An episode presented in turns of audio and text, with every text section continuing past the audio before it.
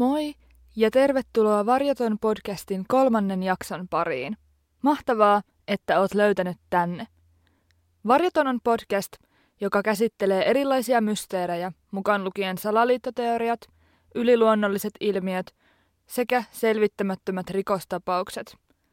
Tavoitteena on ottaa mahdollisuuksien mukaan kaikki oudot, erikoiset ja jopa mahdottomaltakin tuntuvat näkökulmat huomioon, nimenmukaisesti jättämättä mitään puolta varjoon.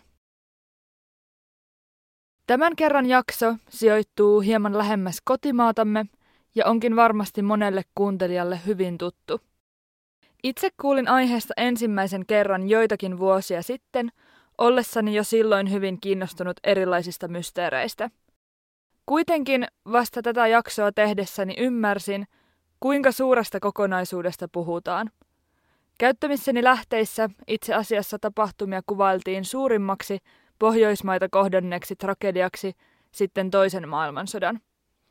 Kyseessä on MS Estonian uppoaminen.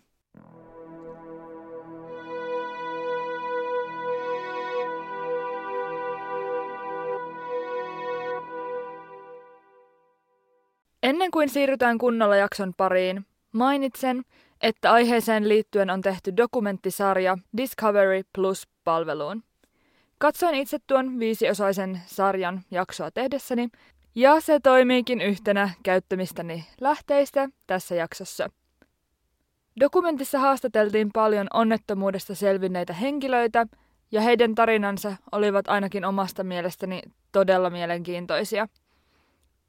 Muutama vuosi sitten oli kohua siitä, että saksalainen alus on rikkonut Estonian hautarauhaa.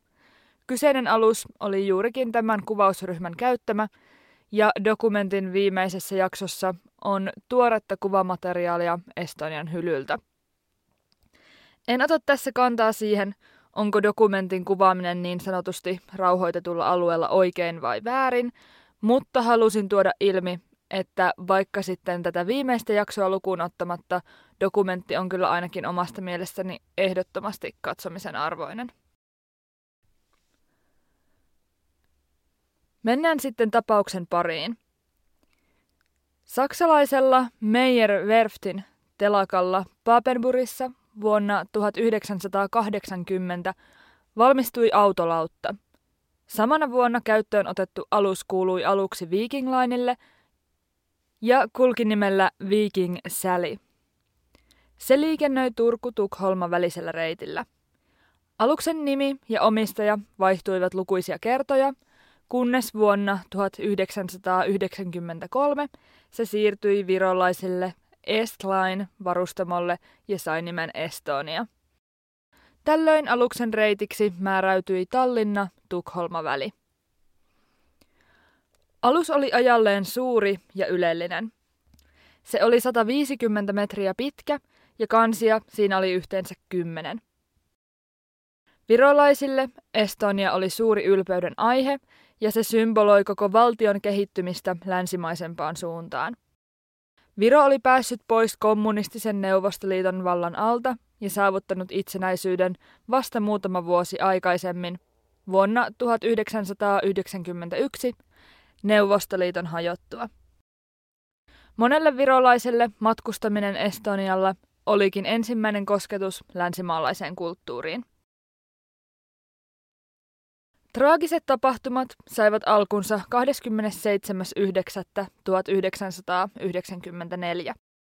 Tuona syyskuisena aamuna Tallinnassa Estonian kyytiin nousi 989 ihmistä, matkustajat ja henkilökunta yhteenlaskettuina. Matkustajien osuus tästä määrästä oli 803. Aluksen oli määrä lähteä kohti Tukholmaa kello 19, mutta lähtö viivästyi hieman ja kohtalokas matka alkoi noin 15 minuuttia suunniteltua myöhemmin kello 19.15. Arvioitu saapumisaika Tukholmaan olisi seuraavana aamuna 28.9. kello 9.30 Eli arvioitu matkan kesto oli 15 tuntia 15 minuuttia. Tukholman Estonia ei kuitenkaan koskaan tulisi saapumaan.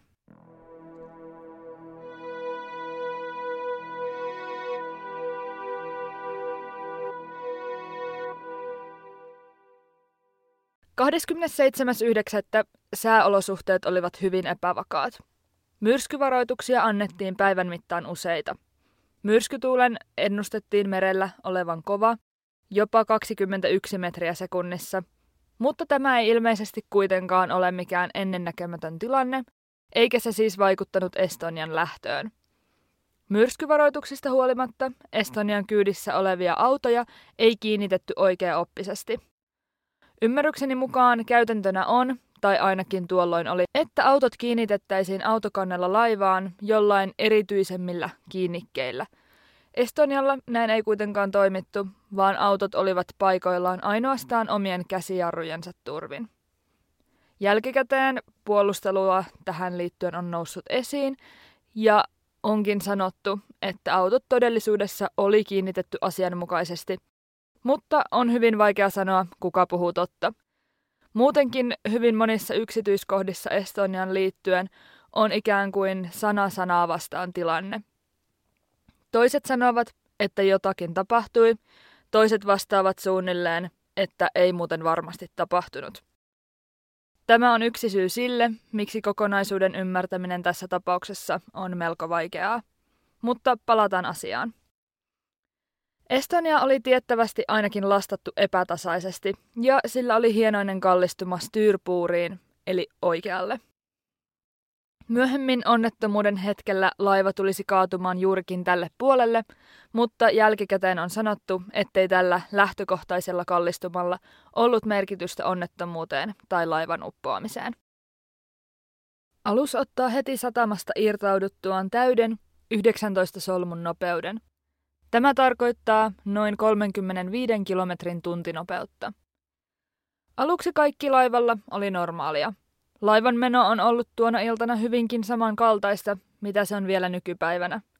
Ihmiset viettävät aikaa ravintoloissa ja baareissa, laulavat karaokea, tanssivat, syövät ja juovat.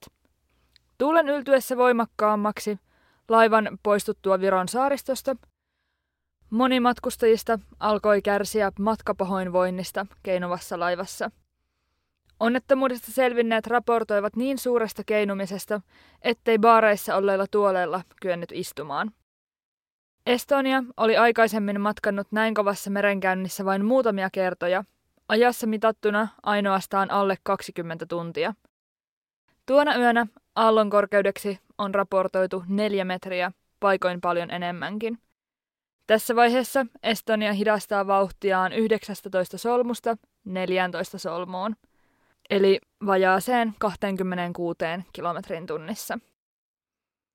Osa ihmisistä jatkaa myrskytuulesta ja sen aiheuttamasta keinunnasta huolimatta juhlimista nelos- ja vitoskannen myöhempään auki olevissa ravintoloissa. Matkustajilla on hauskaa, kunnes. Kello 0.55 lukuisat ihmiset Estonialla havaitsevat voimakkaan metallisen pamauksen. Eräs onnettomuudesta selvinnyt raportoi pamauksen kuulostaneen siltä, kuin laiva olisi ajanut jään läpi. Pamauksen kuulee myös päivystävä matruusi, eli laivaväen kansihenkilöstöön kuuluva merimies. Hän tutkii tilannetta Estonian komentosillalta. Komentosillalta ei ole näköyhteyttä keulaan, joten matruusi Silver Linde ilmoittaa kaiken olevan kunnossa. Äänet eivät kuitenkaan lopu. Kymmenen minuutin kuluessa ainakin toinen vastaavanlainen suuri pamaus havaitaan laivan henkilökunnan ja matkustajien toimesta. Aallot vaurioittavat aluksen keulavisiiriä ja saavat sen lopulta irtoamaan. Keulavisiiri on siis autolautoille tyypillinen keulaportti. Visiirimallinen keulaportti aukeaa nimensä mukaisesti alhaalta ylöspäin. Tämä irtoava keulavisiiri repii alas myös rampin, jolloin käytännössä koko laivan keula on auki ja vettä pääsee ryöppyömään sisään valtavalla paineella. Vettä virtaa autokannelle ja laiva kallistuu välittömästi. Tilannetta yritetään pelastaa kääntämällä laivaa rajusti siten, etteivät aallot löysi suoraan sisään keulasta, mutta tilanne on täysin toivoton. Hämmennys laivalla alkaa levitä ja tilanne valjeta matkustajille – Jotkut selviytyjät itse asiassa raportoivat, että tilanteen tajusi välittömästi. Ihmiset reagoivat hyvin erilaisin tavoin. Osa kykenee toimimaan pelastuakseen, osa lamaantuu ja jää paikalleen. Laivan kallistuessa myös tavarat alkavat irtoilla. Astioiden, tax-free-pullojen ja muiden irtaimistojen kerrotaan tippuneen hyllyistään. Äkkiä myös suuremmat tavarat, kuten limsa-automaatit ja huonekalut, lähtevät liikkeelle. Laivaa, etenkin sen alimpia kerroksia, on kuvailtu selviytyjien toimesta hyvin sekaviksi ja vaikeakulkuisiksi. Yksi onnettomuuden selviytyjistä kertoo, ettei laivan alimpien kerrosten ahtauden takia mennyt edes hyttiinsä nukkumaan, vaan nukkui mieluummin kahvilassa. Ja nyt, kun käytäville alkaa ryöppyämään vettä, tilanne pahenee moninkertaisesti. Monet ihmiset jäävät loukkuun hytteihinsä. Kello 1.20, eli vain noin viisi minuuttia keulavisiirin irtoamisen jälkeen, Estonian koneet pysähtyvät yksi kerrallaan. Konehuone alkaa täyttyä vedellä, eikä vettä saada ulos, sillä pumput ovat rikki. Tällöin laivan kaiuttimista annetaan myös tietojen mukaan ainoaksi jäänyt info, jossa hentonaisääni sanoo viron kielellä hälytys, hälytys, laivalla on hälytys. MS Estonia oli varusteltu kymmenellä pelastusveneellä ja 63 pelastuslautalla. Tilaa näissä yhteensä olisi ollut reilusti yli kahdelle tuhannelle ihmiselle, mikä on yli puolet enemmän kuin laivalla oli yhteensä matkustajia ja henkilökuntaa. Laivan kallistuminen kuitenkin esti pelastusveneiden laskemisen mereen. Myös pelastuslauttojen laskeminen oli erittäin haastavaa. Kello 1.22 Estonian toinen perämies Tormi Ainsalu lähettää hätäkutsun Mayday, Mayday. Kutsu lähetetään kuitenkin liian myöhään, sillä enää mikään lähialueen laiva ei ehtisi paikalle auttamaan. Samaan aikaan Estonian viimeisetkin koneet sammuvat ja laivan sähköt menevät. Täysi pimeys laskeutuu. Kallistuneen aluksen yläkannen ikkunat hajoavat ja laivaan tulvii vettä 20 tonnia sekunnissa. Voi siis vaan kuvitella, kuinka kamala hetki on ollut juurikin tuo sähköjen katkeaminen. Kun yhtäkkiä kaikkialla on ollutkin pimeää ja ihmiset ovat hädissään ryntäilleet edestakaisin, yrittäen kaikkensa löytää reittiä kannelle ja pelastua. Kello 1.24 Estonian komentosillalta lähetetään toinen hätäkutsu, jonka antajalla on sähkökatkoksen, tai no, eihän se mikään katkos ollut, mutta sähköjen puuttumisen takia vaikeuksia kertoa aluksen tarkkaa sijaintia. Viiden minuutin päästä tästä, kello 1.29, Estonian radio vaikenee kolmannen perämiehen Anders Tammesin lausuttua viimeiset surullisen kuuluiset sanat Silja Euroopalle. Todella pahalta, todella pahalta näyttää nyt tässä kyllä. Tämä hätäpuhelu on noussut hyvin tunnetuksi tapahtumiin liittyen ja se on mahdollista kuunnella esimerkiksi YouTubesta. Hyvin suuri määrä ihmisiä on jäänyt loukkuun kaiken aikaa voimakkaasti kallistuvaan, uppoavaan laivaan. Onnekkaimmat heistä ovat selvinneet kannelle. Arviolta näitä kannelle selvinneitä ihmisiä oli yhteensä noin 300. Kannelle selvinneet pyrkivät saamaan päälleen pelastusliivit, joita kannelle oli levitelty. Tämä oli kuitenkin täydessä pimeydessä haastavaa, sillä liivit oli pakattu kolmen nippuihin ja niiden erotteleminen oli vaikeaa. Laivan kallistuessa ihmiset pyrkivät laivan kyljelle, josta on nyt muodostunut uusi lattia. Tänne asti selvinneiden ihmisten keskuudessa on paljon ristiriitoja siitä, kuinka tulisi toimia. Pitäisikö laiva jättää vai tulisiko sen kyydissä pysyä niin pitkään kuin mahdollista? Ihmiset hyppivät laivan kyljeltä mereen, jonka lämpötila on vain hieman päälle 10 astetta. Riski hypotermialle oli siis todella suuri. Veden varaan joutuneet ihmiset alkoivatkin nopeasti kärsiä hypotermian oireista, kangistuvat raajat tekivät uimisesta mahdotonta ja monet hukkuivatkin vielä tässä vaiheessa. Tapahtumien keskellä osa pelastuslautoista on irronnut itsestään paineen voimasta ja ne pilkistävät korkeiden aaltojen seassa. 160 ihmistä onnistuukin raivaamaan tiensä lautoille.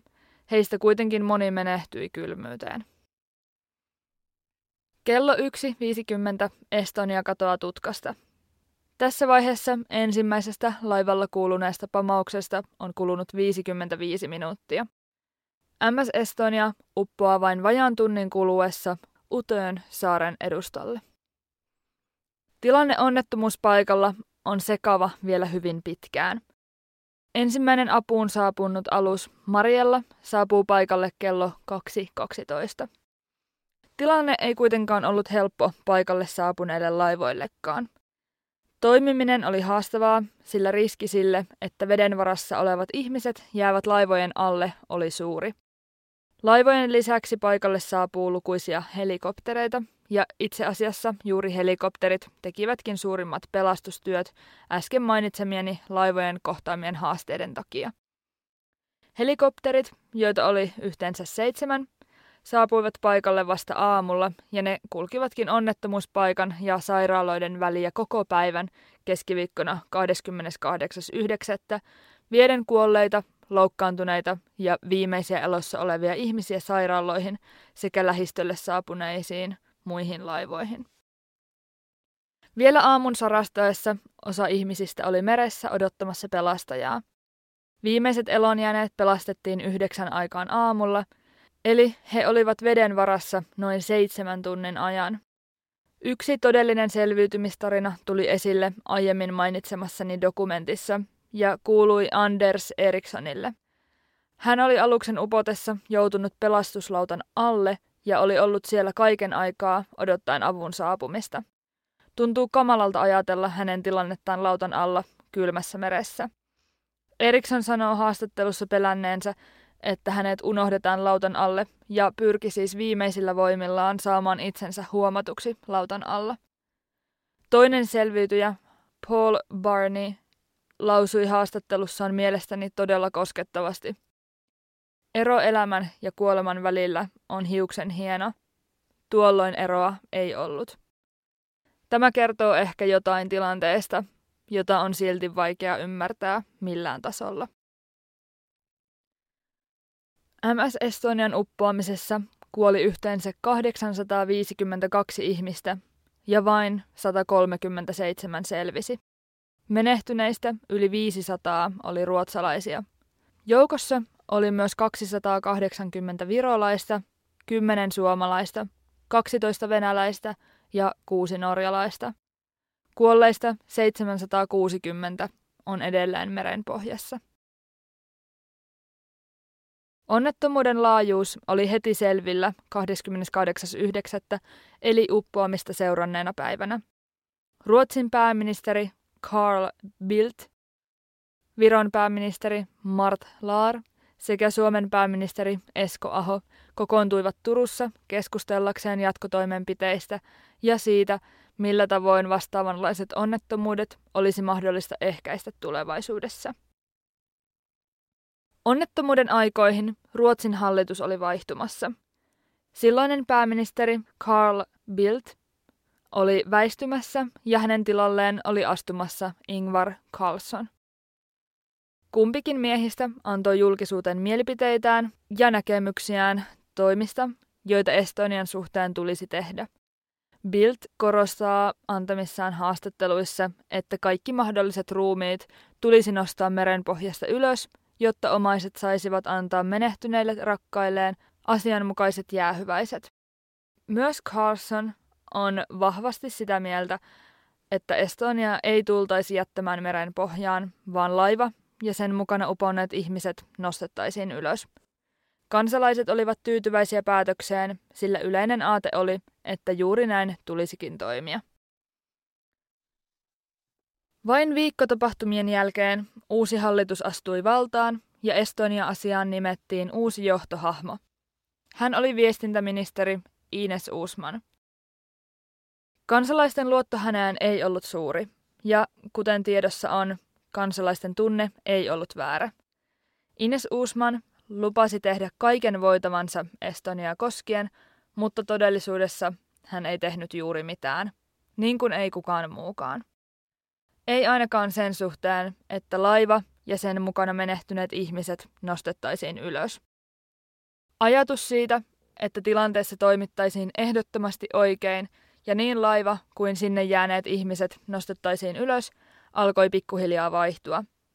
Yhtäkkiä kaikki oli täysin muuttunut.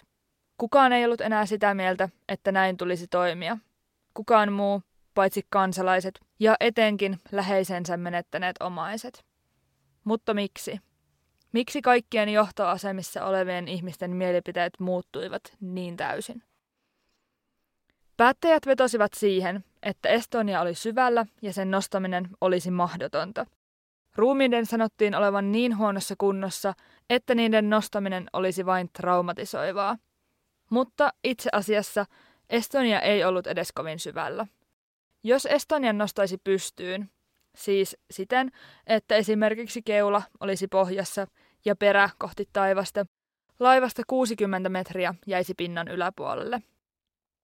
Tämä tarkoittaa, että hylky on noin 80-90 metrin syvyydessä. Ratkaisujen aikaansaamiseksi hallituksen rinnalle perustettiin eettinen neuvosto. Tämä piti sisällään edustajia eri tahoilta.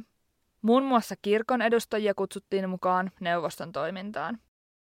Kuitenkin selvisi, että tämä ryhmä oli täysin riippuvainen Ruotsin merenkulkulaitoksesta ja koko neuvoston niin sanottuna taustapiruna toimi Johan Fransson, joka tunnetusti radikaalisti vastusti Estonien nostamista. Eikä Franssonin toiminta neuvoston suhteen edes aina tapahtunut niin taustalla, vaan hän osallistui ryhmän kokouksiin toimien niissä aiheiden esittelijänä.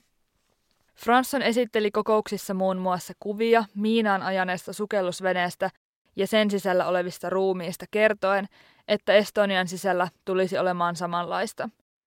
Ryhmä saatiinkin, uskoakseni hyvin pitkälti nimenomaan Franssonin toimesta, uskomaan, että Estonian nostaminen olisi huono ajatus ja se voisi asettaa ihmisiä hengenvaaraan ja traumoille alttiiksi.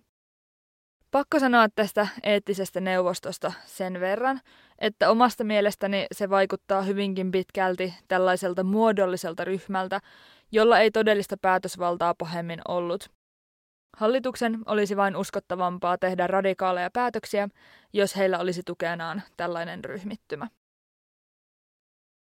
Asian selvittämiseksi, tai ehkä paremmin sanotusti päättäjien oman näkökannan tueksi, palkattiin merenkulkulaitoksen toimesta ryhmä ammattilaissukeltajia, jotka menivät Estonian hylylle kartoittamaan tilannetta.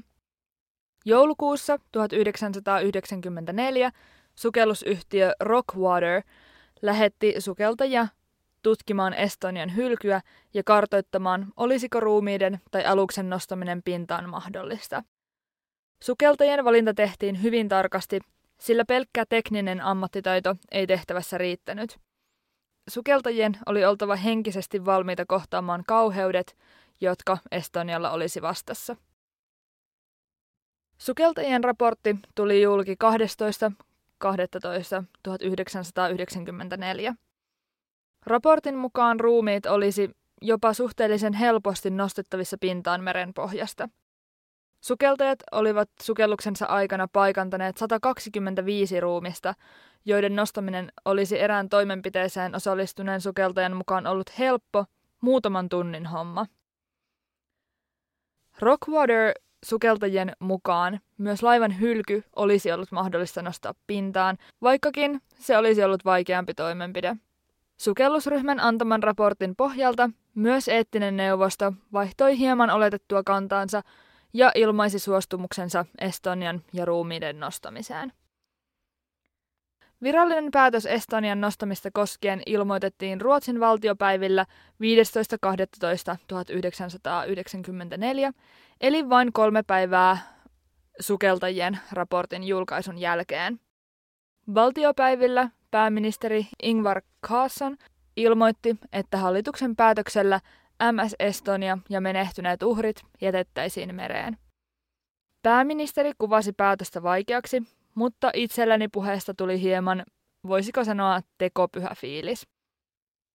Syksyllä, vain muutama kuukausi aiemmin, Carson oli kuitenkin vannonut, että laiva ja uhrit nostetaan merestä. Toki ymmärrän, ettei toimenpide varmasti olisi mitenkään yksinkertainen, mutta kaikkialla sitä kuitenkin pidettiin yleisesti mahdollisena.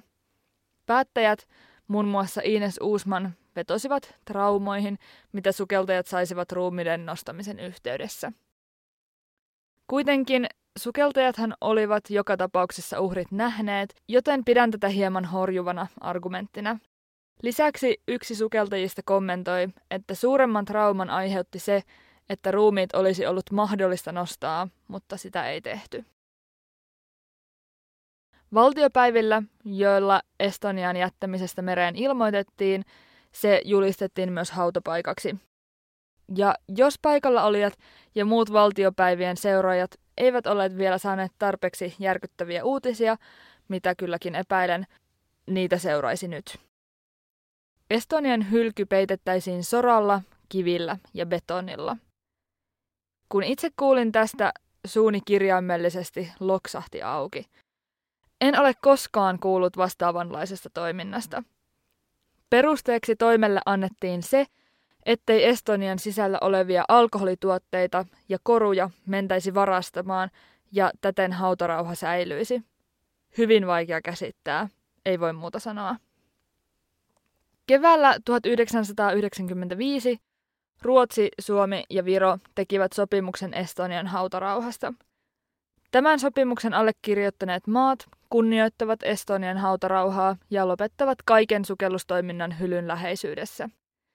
Itse asiassa ymmärrykseni mukaan Estonian rauhoitettu alue yltää jopa neljä kilometriä hylyn ympärille, mikä tarkoittaa, ettei sen yli tai edes lähelle saa mennä esimerkiksi laivalla tai muulla vastaavalla. Sopimus astui voimaan 1.7.1995. Samoihin aikoihin alkoi myös hylyn peittäminen ja Estonian päälle laskettiin 10 tonnia soraa, betonia ja kiviä. Peittämistoimet kuitenkin keskeytettiin kesällä 1996 omaisten voimakkaan protestoinnin takia. Sukeltamista koskeva laki säilyi ja se pätee vielä tänäkin päivänä. Sopimuksen allekirjoittivat näiden kolmen maan lisäksi myöhemmin vielä Venäjä, Latvia ja Tanska, ymmärrettävästi Itämeren maina. Näiden lisäksi jostakin syystä myös Britannia allekirjoitti sopimuksen seitsemäntenä Estonian hautarauhan tunnustaneena valtiona. Estonian kohtalo on suuri mysteeri siksi, että virallisten raporttien todenmukaisuudesta on kiistelty erittäin runsaasti. Hyvin moni uskookin, ettei meille ole kerrottu kaikkea sitä, mitä todellisuus oikeasti on. Mitä tuolla Tallinnan ja Tukholman välillä sitten tapahtui? Omasta mielestäni sitä on mahdotonta sanoa tarkasti. Virallinen linja poikkeaa silminnäkijöiden kertomasta runsaasti. Poikkeamaa esiintyy myös selviytyneiden matkustajien ja selviytyneiden henkilökunnan jäsenten välillä. Kuka puhuu totta? Yritetäänkö jotakin salata? Nyt on aika siirtyä kyseenalaistuksen ja spekuloinnin pariin.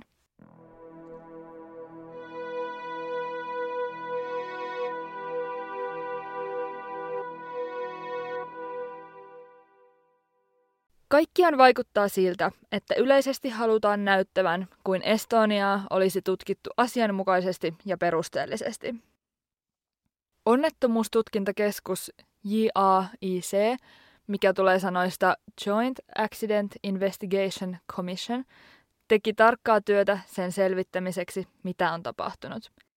He toteuttivat muun muassa rekonstruktioita keulavisiirin lukkojen pettämisestä – jos rekonstruktio on terminä vieras, se tarkoittaa käytännössä sitä, että pyritään mahdollisimman tarkasti turvallisissa olosuhteissa uudelleen luomaan tilanteita ja sitä kautta katsomaan, miten jokin asia on tapahtunut. Rekonstruktiota käytetään menetelmänä muun muassa rikostutkinnassa. Jo hyvin nopeasti onnettomuuden jälkeen lyötiin lukkoon, että keulavisiiri oli syy uppoamiselle – Täten valmis johtopäätös oli olemassa jo ennen kuin onnettomuustutkintakeskus aloitti työtään. Onnettomuustutkintakeskuksen vuosien työ tuntui siltä, kuin viranomaiset olisivat etsineet vastauksia, jotka sopivat heidän omiin väitteisiinsä, ja sen sijaan, että asia olisi todella tutkittu, valmista johtopäätöstä pyrittiin vain todistamaan. Todistajien kertomuksia tai muita johtopäätöstä kyseenalaistavia seikkoja ei otettu huomioon tutkinnassa. Syksyllä 1997 julkaistiin onnettomuustutkintakeskuksen tarkka ja erittäin yksityiskohtainen raportti tapahtumista. Viralliseksi syyksi Estonian uppoamiselle määriteltiin, että aluksen keulaportti ei kestänyt myrskyilmaa ja sen aiheuttamia korkeita ja voimakkaita aaltoja – Joidenkin lähteiden mukaan keulaporttia ei oltu suljettu kunnolla, toisissa taas kerrotaan, että lukot olivat vain yksinkertaisesti liian heikot. Joka tapauksessa keulavisirin irrottua ja rikottua rampin vettä pääsi laivaan sisälle runsaita määriä lyhyessä ajassa.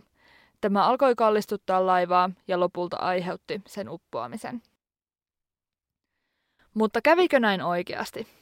Itse en ole minkään tason fyysikko, mutta lukemani perusteella ilmiön tulisi olla toisenlainen. Luonnollista vastaavanlaisessa tilanteessa olisi, että laiva kääntyisi kokonaan ylösalaisin ja jäisi kellumaan pinnalle paljon pidemmäksi aikaa, mitä Estonia pysyy pinnan yllä. Autokannella on tiettävästi vettä pitävät lattiat, mikä tarkoittaa, että sen alle jäävään tilaan vettä ei pitäisi päästä, jos sitä tulee laivaan ainoastaan autokannen yläpuolelta, tai Estonian tapauksessa juurikin autokannen tasolta. Jotta laiva uppoaa, veden on syrjäytettävä ilman massa. Tämän ilmaa täynnä olevan, autokannen alla olevan tilan pitäisi fysiikan lakien mukaan kelluttaa laivaa ainakin jonkin aikaa, eikä uppoaminen voisi tapahtua niin nopeasti kuin se tässä tapauksessa tapahtui. Vastaavanlaisessa tilanteessa toinen laiva, MS Chan Hevelius, kaatui ja pyörähti välittömästi kokonaan ylösalaisin. Tämä kyseinen alus kellui viikon verran. Estonia upposi alle tunnissa. Missään tutkimuksessa ei ole selvinnyt, miksi Estonia upposi niin nopeasti. Onnettomuustutkintakeskuksen yksityiskohtaisessa raportissa tuodaan esille tarkka aikajana tapahtumien kulusta. Käynyt virallisen raportin mukaisen aikajanan tiivistetysti ja pääpiirteittäin läpi. Sen mukaan kello 1.00 keulavisiirin lukkomekanismi hajoaa. Tämän jälkeen aluksella havaitaan outoa melua 10 minuutin ajan, mutta laiva jatkaa samaan tahtiin eteenpäin. Kello 1.14. Laiva ei ole vielä kallistunut ja keulavisiiri irtoaa. Ramppi putoaa alas ja laivaan ryöppyä runsaasti vettä, mikä aiheuttaa epätasapainoa ja voimakkaan kallistuman styrpuurin puolelle. Kello 1.20 laivan moottorit pysähtyvät ja aluksen kallistuskulma on 30 astetta. Kello 1.24 Estonia lähettää ensimmäisen hätäkutsun, johon reagoi Silja Eurooppa. 1.25 aluksen kallistuskulma on 40 astetta. Kello 1.29 60 astetta. Ja kello 1.35 80 astetta, jolloin alus kaatuu. Kello 1.40 aluksen kallistuskulma on jo 140 astetta, mistä 10 minuutin päästä kello 1.50 alus uppoaa 55 minuutin päästä ensimmäisen pamauksen kuulumisesta. Raporttiin reagoitiin hyvin nopeasti. Se ei voinut monien mielestä olla paikkansa pitävä. Onnettomuudesta selvinneet ihmiset raportoivat aikajanan olevan omista havainnoistaan poikkeava. Selviytyjät laativatkin yhdessä yksimielisen kuvauksen siitä, miten tapahtumien aikajana heidän kokemustensa mukaan muodostui. Äkkiä huomattiin, että selviytyjen kokemukset vastasivat toisiaan, mutta poikkesivat virallisesta raportista. Heidän kokemustensa mukaan laiva alkoi kallistua paljon väitettyä aikaisemmin, jo keskiyöllä. Aika ei ole mitenkään tuulesta temmattu, vaan esimerkiksi yhdellä selviytyjistä oli hallussaan kello, joka oli ollut hänellä mukanaan Estonialla – Kello oli pysähtynyt laivan kallistuessa, sillä se oli tippunut pöydältä maahan ja sen patterit olivat irronneet. Kello näyttää ajaksi vain minuutin tai kaksi yli 12. Tämä ei ollut ainoa vastaavanlainen tarina. Yksi selviytyjistä kertoi, että muistaa digitaalisen kellonsa piipanneen puolen yön merkiksi laivan ollessa jo kallistumassa. Selviytyjen mukaan vain 5-10 minuutin päästä pamahdusten kuulumisesta laivan kallistuskulma oli jo niin suuri, että kävellessä toinen jalka oli lattialla ja toinen seinällä, eli liikkuminen tapahtui lattian ja seinän muodostamassa ikään kuin V-mallisessa kohdassa. Vaikea selittää, toivottavasti ymmärrätte mitä tarkoitan. Tässä vaiheessa suuria tavaroita, kuten aiemminkin mainittuja limsa-automaatteja, jo irtoili ja lensi ympäriinsä. Virallisen raportin mukaan taas tässä vaiheessa kallistumaa ei ollut vielä lainkaan. 34 onnettomuudesta selvinnyttä laativatkin kirjeen, jossa ilmaisivat havaitsemansa poikkeaman aikatauluissa ja pyysivät asian uutta tutkintaa. Hallitukselta ei tullut koskaan vastausta tälle kirjeelle. Onnettomuustutkintakeskuksen lausunto aikajanojen poikkeamaa koskien kuului, kaikkea voi kritisoida. Monien mielestä virallinen raportti ei voi olla paikkaansa pitävä, sillä aluksen uppoamista kyseisellä nopeudella pidetään mahdottomana, ellei sisään päässyt vettä myös jotakin muuta kautta. Laivan autokannessa oli vedenpitävät lattiat. Kuitenkin osa selviytyjistä raportoi vedestä myös autokannen alla jo hyvin pian pamausten kuulumisten jälkeen. Ainakin yksi selviytyjä kertoo veden tulleen seinän vierestä sen sijaan, että sitä virtaisi ylhäältä, kuten portaista alaspäin. Tätä ei voida mitenkään selittää sillä, että vain autokannelta olisi päässyt vettä laivaan. Sitä olisi pitänyt tulla jostain autokannen alapuolelta. Kukaan ei myöskään ole ollut tutkinnassa kiinnostunut näistä havainnoista. Itselläni ainakin herää kysymys, miksi? Jos onnettomuuden syy todella haluttaisiin kiistatta, vilpittömästi ja mitään peittelemättä selvittää, ei pitäisi olla mahdollista, että kerta toisensa jälkeen kaikki virallisia johtopäätöksiä kyseenalaistavat havainnot ja lausunnot sivuutetaan. Epäilykset jonkin asteista salailua kohtaan luonnollisesti heräsivät siinä vaiheessa, kun Estonia päätettiin jättää meren pohjaan. Onko hylyssä jotain, mikä kertoisi uppoamisesta sellaisia asioita, jotka haluttiin pitää salassa? Aluksen keulavisiiri nostettiin pintaan 18.11.1994. Se löytyi noin kahden kilometrin päässä hylystä ja se oli pahasti vaurioitunut. Tulkittiin, että sen irrottaneen voiman on oltava ollut valtava. Kuitenkaan pelkkä keulavisiirin irtoaminen, jota itse asiassa ei ole missään vaiheessa kiistetty kokonaan, ei voisi useiden henkilöiden mielestä selittää aluksen nopeaa uppoamista. Sillä, että keulavisiirin irtoamista ei ole kiistetty, tarkoitan, että ihmiset, jotka uskovat uppoamiseen liittyvän jotakin muutakin, eivät kiistä visiirin irtoamista, vaan sanovat, ettei se ollut uppoamisen aiheuttanut syy. Virallisen teorian mukaan ramppi, jolta autot olivat ajaneet laivaan, avautui itsestään keulavisiirin irrotessa. Kuitenkin on kaksi todistajaa, jotka sanovat, ettei näin käynyt. Heidän mukaansa ramppi ei itse asiassa auennut missään vaiheessa. Nämä henkilöt olivat töissä Estonialla ja tarkkailivat ramppia valvontakameroiden kautta laivan konehuoneesta aina siihen saakka, että laivan kallistuskulma oli peräti 90 astetta. Nämä henkilöt kertovat, ettei ramppi missään vaiheessa auennut, vaan vesi, joka keulasta tuli sisään, tuli rampin sivuissa. Toisin sanoen, sitä ei missään vaiheessa olisi tulvinut sisään väitetyllä tavalla. Oli miten oli, näidenkin henkilöiden selviytymistarina on jotakin aivan uskomatonta. Laivan ollessa jo 90 asteen kulmassa he kiipesivät aluksen savupiippua pitkin ulos laivasta, vaikka myös savupiipussa oli jo vettä. Kaikki Estonialta selvinneet eivät ole kertomassa havainnoistaan enää meille, enkä tarkoita tällä nyt elämän luonnollista kiertokulkua. Estonialta selvinneistä henkilöistä osa onkin mystisesti kadonnut. Katoamistapaukset ovat aina yhtä karmivia, mutta erityisen absurdeilta ne tuntuvat tässä tilanteessa. Yksi Estonialta selvinneistä kadonneista henkilöistä on 39-vuotias kapteeni Avo Piht. Onnettomuuden tapahtuessa Piht ei ollut ohjaamassa itse, vaan hän oli laivalla matkustajana siirtymässä Tallinnasta Tukholmaan. Uppoamisen jälkeen Pihtin nähtiin monen henkilön toimesta olevan elossa ja hänen nimensä löytyy pelastettujen listalta.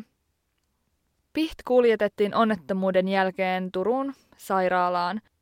Piht kuitenkin katosi ennen kotiin paluutaan. Uskotaan, että hänen tiedettiin nähneen tai kuulleen jotakin, mikä ei kestäisi päivänvaloa. Pihtin lisäksi peräti kahdeksan muuta miehistön jäsentä koki samanlaisen kohtalon. Nimi löytyi pelastuneiden listalta, mutta he eivät koskaan palanneet kotiin. Tilanne ei ole selitettävissä ainakaan kovin aukottomasti millään yleisestä sekannuksesta johtuvalla virheellä, sillä selvinneiden piti lukemani mukaan raportoida henkilökohtaisesti oman nimensä ja syntymävuotensa, saadakseen nimensä pelastuneiden listalle. Tilanne onkin siis hyvin kummallinen.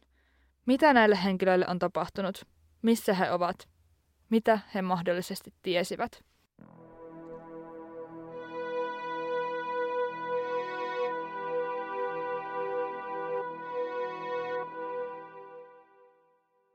Hyvin paljon epäilyksiä on herättänyt hylyn peittäminen soralla, kivillä ja betonilla, enkä varsinaisesti ihmettele, miksi näin on. Onhan menetelmä äärimmäisen oudon kuuloinen, tarkastelee sitä mistä suunnasta tahansa. Jos mitään salattavaa ei ole, miksi hylkyä tarvitsisi peittää? Kyseessä ei ole kuitenkaan mikään tavallinen käytäntö – Estonian rakentaneen Meijer Telakan lausunto onnettomuutta koskien tuli julkiseksi vuonna 1999. Telakan asiantuntijoiden mukaan veden on oltava päässyt alukseen autokannen alapuolelta. Heidän mukaansa laivan rungossa olisi oltava reikä styrpuurin puolella, eli siis juuri sillä puolella, minne laiva lopulta kaatui, jotta uppoaminen olisi selitettävissä – Meijer Telakan raportissa nostetaan esille myös väite mahdollisista räjähteistä. Telakan raportti herättää paljon keskustelua ja vaatimuksia asian uudelleen tutkimisesta. Esimerkiksi Tukholman pääsyyttäjä katsoi Telakan antaman raportin yhtä luotettavaksi kuin onnettomuustutkintakeskuksen raportin. Kuitenkin, kuten jo varmasti arvata saattaa, tämäkin lausunto vain sivuutettiin. Onnettomuustutkintakeskuksen johtaja Uno Laur sanoi, että on varma, että he ovat löytäneet uppoamisen todellisen syyn, eikä tarvetta lisätutkinnalle ole, vaan hylky on tutkittu tarpeeksi perusteellisesti tuolloin vuonna 1994. Hänen mukaansa mitkään muut teoriat eivät ansaitse vakavaa suhtautumista. Tämä on ainakin omasta mielestäni äärimmäisen turhauttavaa. Palataanpa hetkeksi siihen hautarauhaan liittyvään sopimukseen, josta mainitsin aikaisemmin. Sen on allekirjoittanut yhteensä seitsemän maata. Yhdysvallat eivät ole näiden maiden joukossa. Vuonna 2000 yhdysvaltalainen todellinen sukellusalan asiantuntija Greg Beamis halusi järjestää sukelluksen hylylle. Hänen päämääränsä oli etsiä aluksen rungosta reikää, joka vastaisi Mayer Telakan arviota uppoamisen todellisesta kulusta. Koska Yhdysvallat eivät ole allekirjoittaneet sopimusta hautarauhasta, kukaan ei periaatteessa voinut estää Beamista toteuttamasta hankettaan. Kyseessä on kuitenkin kansainväliset vedet. Tästä sukelluksesta ilmoitettiin siis etukäteen, ja hylyn läheisyyteen oli tuona ajankohtana saapunutkin lukuisia kiinnostuneita lehdistön edustajia, sekä vähemmän yllättäen Suomen ja Ruotsin rannikkovartiostot yrittämässä estää sukelluksen. Sukellusta ei saada estettyä, vaan Beamis vie hankettaan päämäärätietoisesti eteenpäin huolimatta Suomen tai Ruotsin rannikkovartioston edustajien jopa päällekäyvästä uhkailusta. Hyvin pian hylyllä huomataan, että sora ja betoni, jota hylyn peittämiseksi mereen kaadettiin – sijoittuu juuri siihen kohtaan, missä reikä oletettavasti olisi. Kuitenkin saaduissa kuvissa on mahdollista erottaa reikä laivan rungossa. Suomalaiset tutkijat kyseenalaistavat tuloksen, samoin tekevät ruotsalaiset asiantuntijat. Väitettiin, että Beamisin oli pakko löytää jotakin, jotta hänen maineensa ei kärsisi. Kyseiseltä sukellusreissulta saatua materiaalia näytettiin katsomassani dokumentissa, ja itse tavallaan ymmärrän tapauksessa molempia osapuolia. Kuva oli soran takia hyvin epäselvää, mutta siinä oli erotettavissa jonkinlainen reikä, etenkin jos sellaisen halusi nähdä. Toisaalta kuvan epäselvyyden takia reijän olemassaolo oli hyvin helppoa kiistää. Tiettävästi viimeisimmän kerran Estonian hylyllä on sukellettu syyskuussa 2019. Useampaan otteeseen mainitsemani dokumentin kuvausryhmä suorittaa sukelluksen Estonialla nimenomaan dokumentin tekemistarkoituksessa. Heidän käyttämänsä laiva Fris Reuter kulkee Saksan lipun alla, eikä ole siis velvollinen noudattamaan hautarauhaa koskevaa sopimusta. Ryhmän saapuessa paikalle vastassa on Suomen rannikkovartioston turva-alus. Kuinka moni yllättyi? Rannikkovartioston edustajat tenttasivat kuvausryhmää heidän tarkoituksistaan, eivätkä meinanneet päästää ryhmää hylyn luo. Rannikkovartiosto suostui lopulta kuitenkin siirtymään puolen merimailin päähän, kun kuvausryhmä perusteli toimintaansa vetoamalla esimerkiksi juurikin tuohon Saksan lipun alla toimimiseen. Sukellus Estonialla aloitetaan käyttäen apuna sukellusrobottia. Sukelluksen tulokset puhuvat puolestaan. Estonian kyljestä löytyy suuri kyljen rikkonut painauma, joka sijaitsee tarkalleen siinä kohtaa, missä sen arvioiden mukaan pitäisikin sijaita, jotta uppoaminen tapahtuisi niin kuin se tapahtui. Uutta kuvamateriaalia analysoitiin useiden eri asiantuntijoiden toimesta – Selvisi, että painauma olisi suuruudeltaan 4 metrin korkuinen ja leveydeltään 1,2 metriä. Kyse on siis todella suuresta vauriosta. Mistä Estonian kylkeen olisi voinut tulla näin suuri painauma? Painauman löytyminen aiheutti spekulointia räjähteistä. Mahdollisten räjähteiden käytön selvittämiseksi käännyttiin Norjan merivoimien komentajakapteenin Frank Böresenin puoleen. Börresen on erikoistunut esimerkiksi miinasukellusoperaatioihin. Hänen mukaansa kuvamateriaalin perusteella räjähteiden mahdollisuutta ei tulisi sulkea pois, mutta se ei vaikuta todennäköiseltä. Metalli ilmeisesti taipuu usein sisäänpäin, huolimatta siitä, millä puolella räjähdys tapahtuu.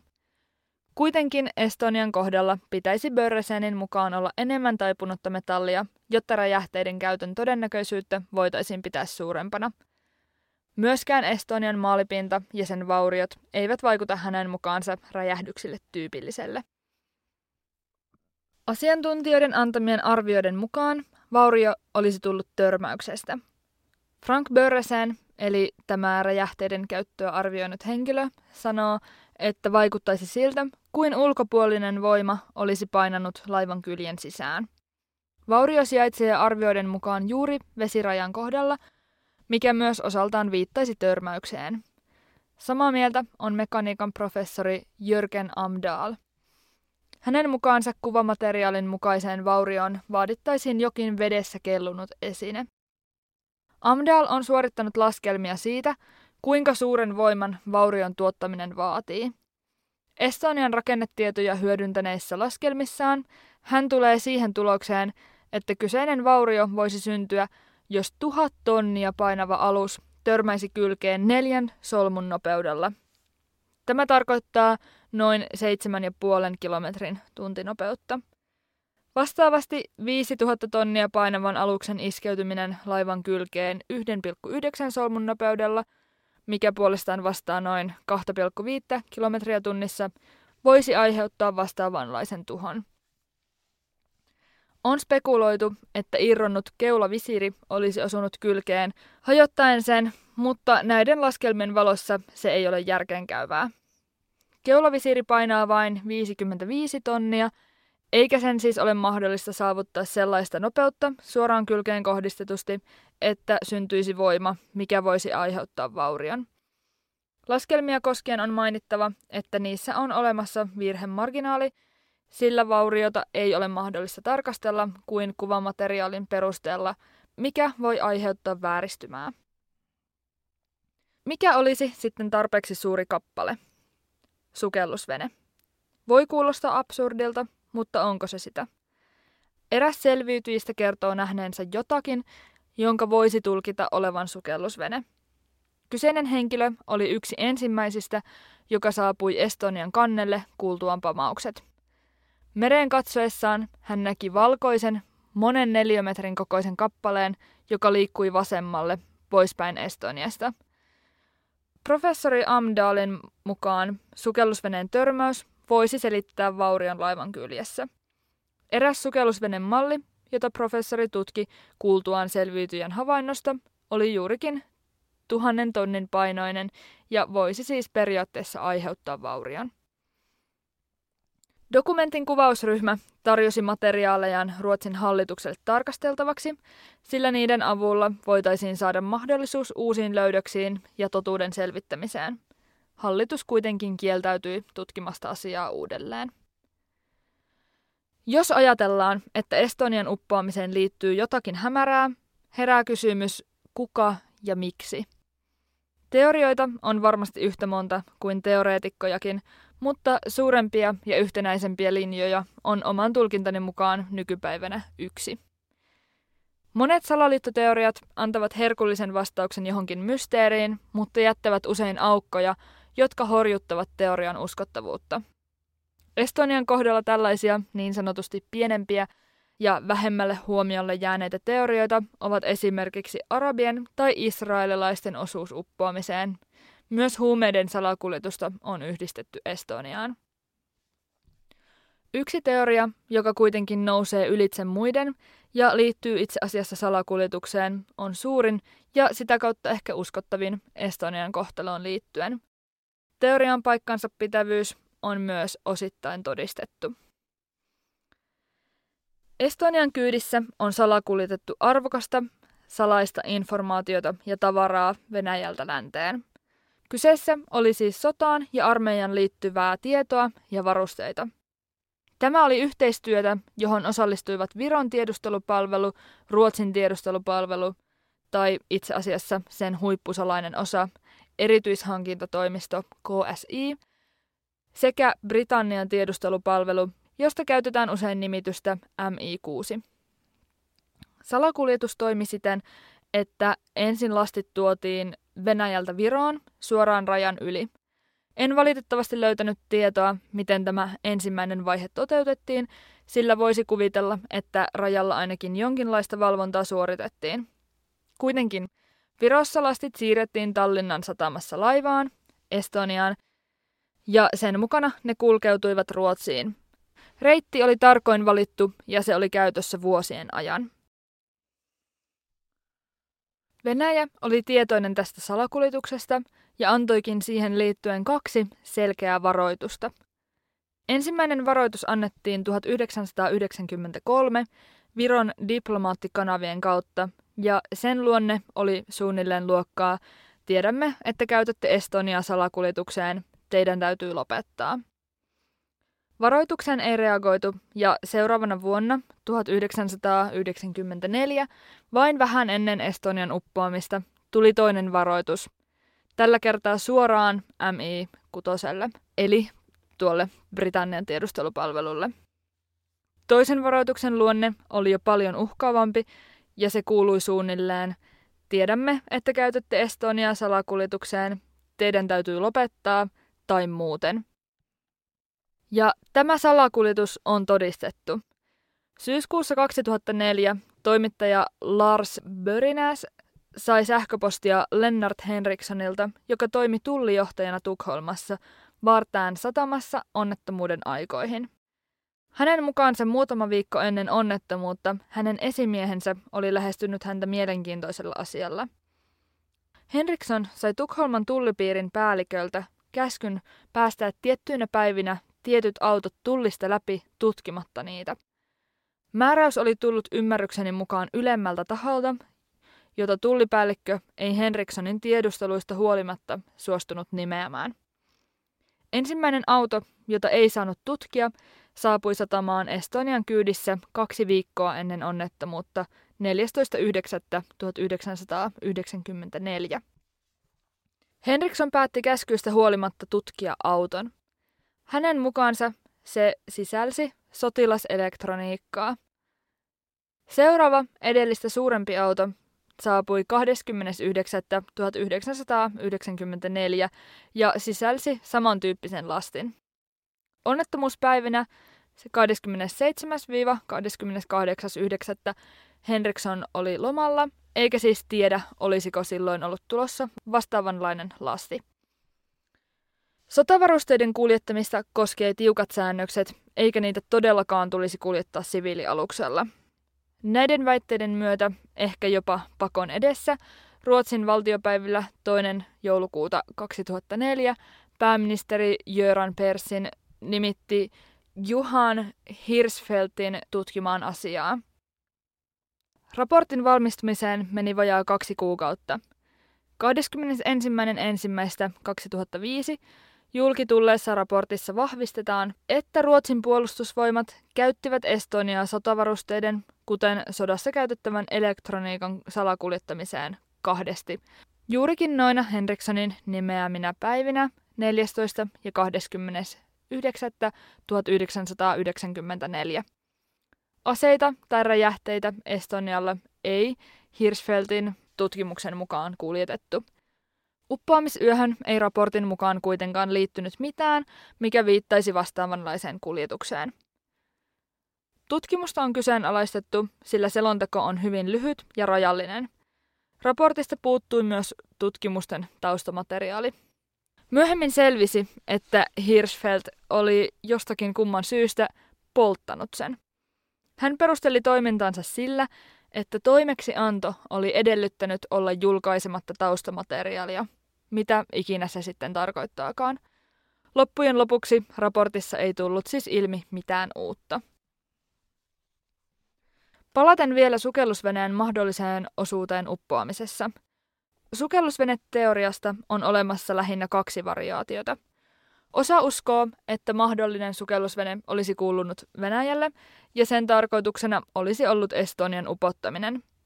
Nämä Venäjän antamat varoitukset Estonialla tapahtuvaa salakuljetusta koskien tukevat tätä teoriaa. Osa puolestaan uskoo, että sukellusvene olisi kuulunut Ruotsille ja se olisi ollut turvaamassa sotalastin kuljetusta Estonialla – Törmäys olisi tapahtunut syystä tai toisesta, mutta se olisi ollut lähtökohtaisesti vahinko. Itselleni jäi hieman epäselväksi tuo Britannian osuus salakuljetuksessa, mutta entinen MI6-agentti Richard Tomlinson vahvistaa heidän olleen toiminnassa mukana. Tomlinson sai tiedustelupalvelusta potkut epämääräisissä olosuhteissa. Hän kommentoi asiaa salamyhkäisesti toteamalla, ettei kaikki ole sitä, miltä näyttää ja asiaa toden totta kannattaisi tutkia lisää. Sen verran, mitä katsoin tuota Tomlinsonin haastattelua, tulkitsisin, ettei hän ilkikurisuuttaan jättänyt asiaa kertomatta. Oman tulkintani mukaan kyse oli ennemminkin siitä, kuinka paljon hän uskalsi kertoa asiasta oman turvallisuutensa huomioiden. Estonian hylkyä tutkittiin ensimmäisen kerran neljä päivää onnettomuuden jälkeen, toinen kymmenettä 1994.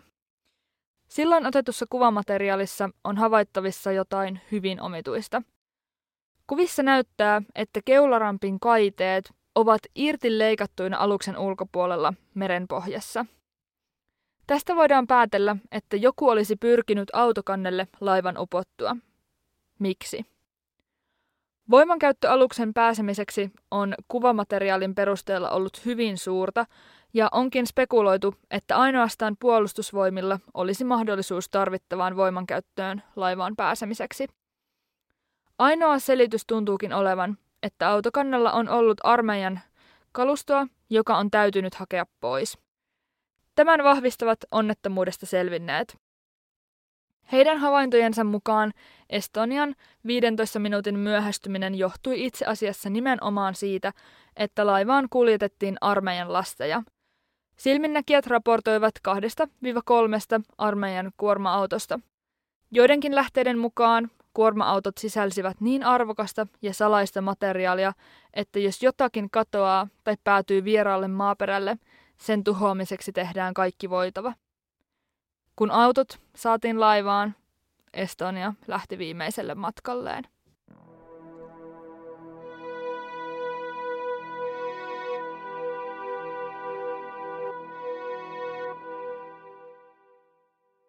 Eräs onnettomuustutkintakeskuksen virkamies kommentoi Estonian uppoamista sanoen, jos ei ymmärrä, ei pitäisi sekaantua.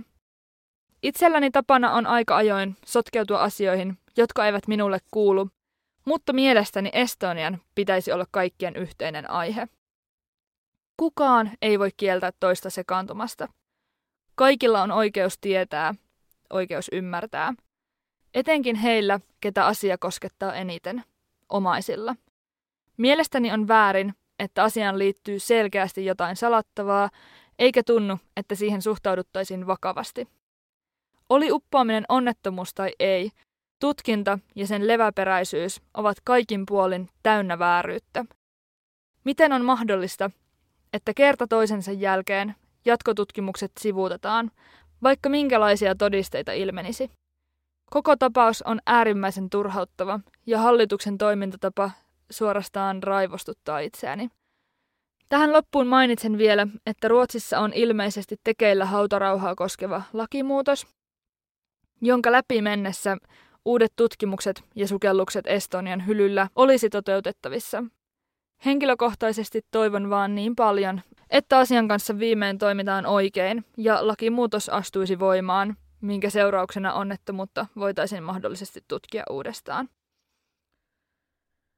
Kun päätin, että lähden tutkimaan Estoniaa tämän jakson mysteerinä, en olisi koskaan voinut uskoa, kuinka raskas aihe oli kyseessä.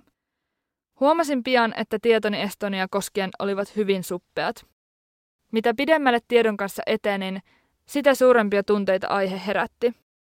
Lopulta kaiken keräämäni tiedon ollessa kasassa tunteeni purkautuivat itkuna.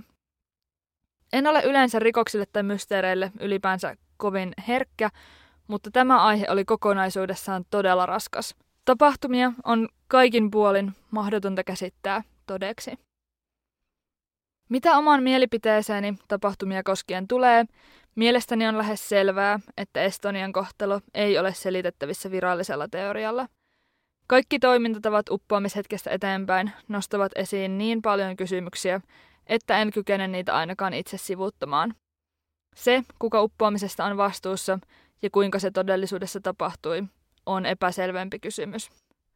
Jotakin mielestäni salataan, ja se, mitä ja miksi, saattaa jäädä ikuiseksi mysteeriksi. Mutta kuten aina, tässäkin totean, mikään ei ole mahdotonta.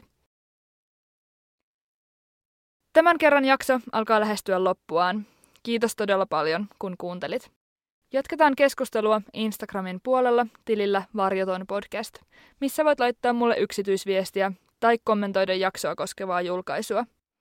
Myös sähköpostilla voi laittaa ajatuksia jaksosta, palautetta tai kehitysideoita. Olisi erittäin mielenkiintoista kuulla teidän mielipiteitänne ja ajatuksianne tätä mysteeriä koskien. Ensi kerralla mulla on aiheena joku muu mysteeri, jota käsitellään avoimesti, jättämättä mitään varjoon.